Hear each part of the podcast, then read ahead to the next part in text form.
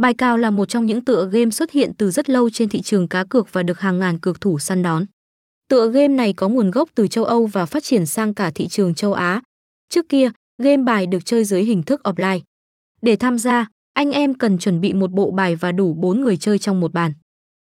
Hiện nay, các nhà cái RS8 đã sản xuất ra hình thức online để thuận tiện trong cược thủ.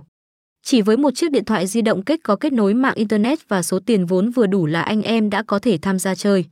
Cách chơi bài cào tại RS8 đơn giản ai cũng có thể tìm hiểu và đặt cược dễ dàng.